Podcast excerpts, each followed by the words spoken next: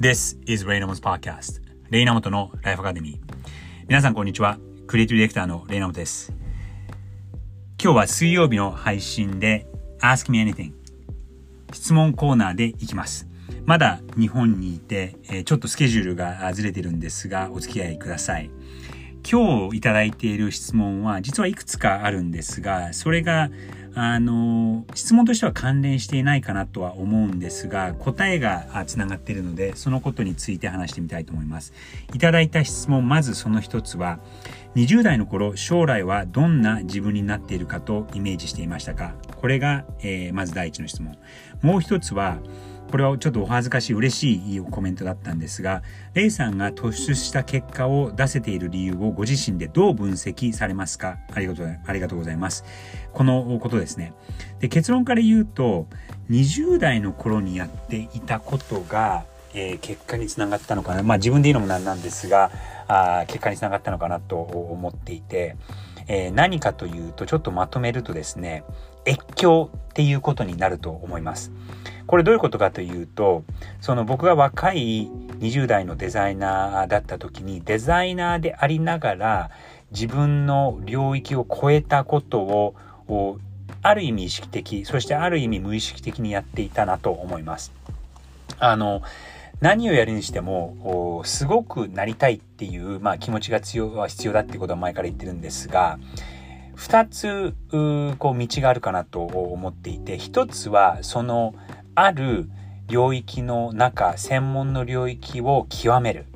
えー、それはあのものづくりだけじゃなくていろんなあことに通用すると思うんですが例えば僕の場合だったらデザイン特にグラフィックデザインっていうところをこう、えー、突き詰めてそこで、えー、トップクラスに入るっていうのがまず方法論として一つ。もう一つの方向性は何か、えー、A プラス B1 たす1を何かこう別の領域のものをこうくっつけて新しい領域に踏み込んでいくみたいなことをすると、えー、新しい開拓ができるのかなと思います。で僕はどちらかというとですねえっと、デザインはまあ得意だったとは思うんですが、じゃあ天才的なデザイナーだったかっていうと、正直そうではなかったのかなと思いますし、えー、そこで、まあ、トップクラスには入れるという今今となっては自負があるんですがその時はどうなのかなっていうちょっと不安も20代の頃はあったのが事実です。だったらそのグラフィックデザインだけではなくて、えまたまた別の領域もそこにくっつけてやると、え新しいことができるのではないかなということで僕はその大学の時に、えデザインとアートだけではなく実はコンピューターサイエンスも勉強していた人間で、まあ、全くこう別の学科だったんですけども、えー、昼間はあアートだったりデザインをやるためにスタジオに行っていてそして夜はコンピューターラボに行って夜な夜なこうプログラミングで、えー、キーボードを叩いたみたいなそんな生活を大学学生学生の時にはしていました。そのコンビネーションがその時はすっごく稀でその両方をやってるっていう人間は、まあ、僕の周りには正直誰もいなくて結構そこは孤立したあの存在ではあのなったあったのかなとは思うんですが結果的にその自分のそのやっていたことデザインそしてアートという境界を超えて越境してそのプログラミングという領域に行きそのえ、プログラムの領域も僕は、え、その天才プログラマーにはなれないなっていうのは最初の1年ぐらいで分かってでもそのプログラミングとアートをこう掛け合わせれば誰も誰もやっていないことができるんじゃないかなというのをぼんやり思っていて、え、その融合して越境して融合してきたっていうのがあの学生の頃そして若い頃20代の頃にやっていました。そして、えー、そのデザイン、アート、プログラミングっていう影響だけでは、そこの領域の影響だけではなく、あの、僕の場合はそうですね、20代後半ぐらいから、あの、文章を書いたりとか、コピーを書くっていうのも自分でこう、ちょこちょこと、あの、やっていたりはして、まあ僕のその専門領域で言うと、マーケティングとかブランディングだと、そのデザイナーっていう人とコピーライターっていう人の、え、役割は結構こう、明確に分かれていて、で、僕もどっちかっていうとそのデザイナーだったので、え、コピーが、を専門にやっていたわけではないんですが、結構そのコピーにそううるさく言っていたのかなっていうと、いうことを今になって思います。まあ、コピーライターで一緒にやって、僕と一緒にやって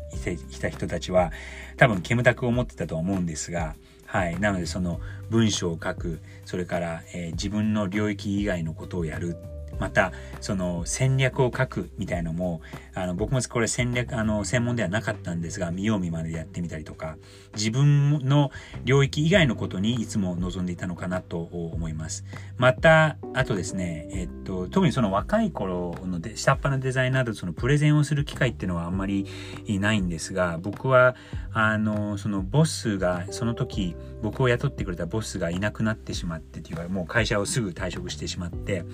えー、プレゼンを教わる機会がなくて、まあ、いやいやそのプレゼンをしなきゃいけない立場に、まあ、20半ばぐらいの頃からなってであの結構そのもうぶっちゃけ本番でプレゼンをするという機会がそこそこありひたすらそのプレゼンを考えたりとか書くっていうことをやっていたのもあの20代の頃にやっていたのも今になって役に立っていたかなと思います。なのでその20代の頃どういう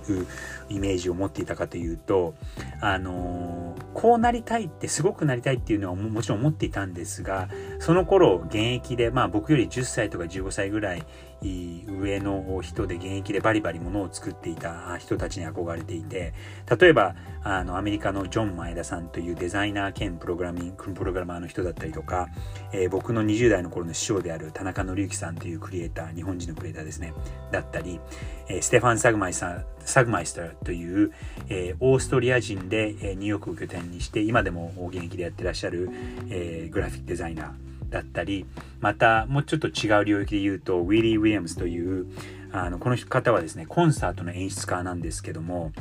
えー、U2 のあの演出をされたりとかそういう人たちのお仕事に僕はその頃憧れてあいつかああいう仕事がしたいなっていうふうにずっと思っていました。なのであの先ほどお伝えしましたようにその自分の領域を超えて越境して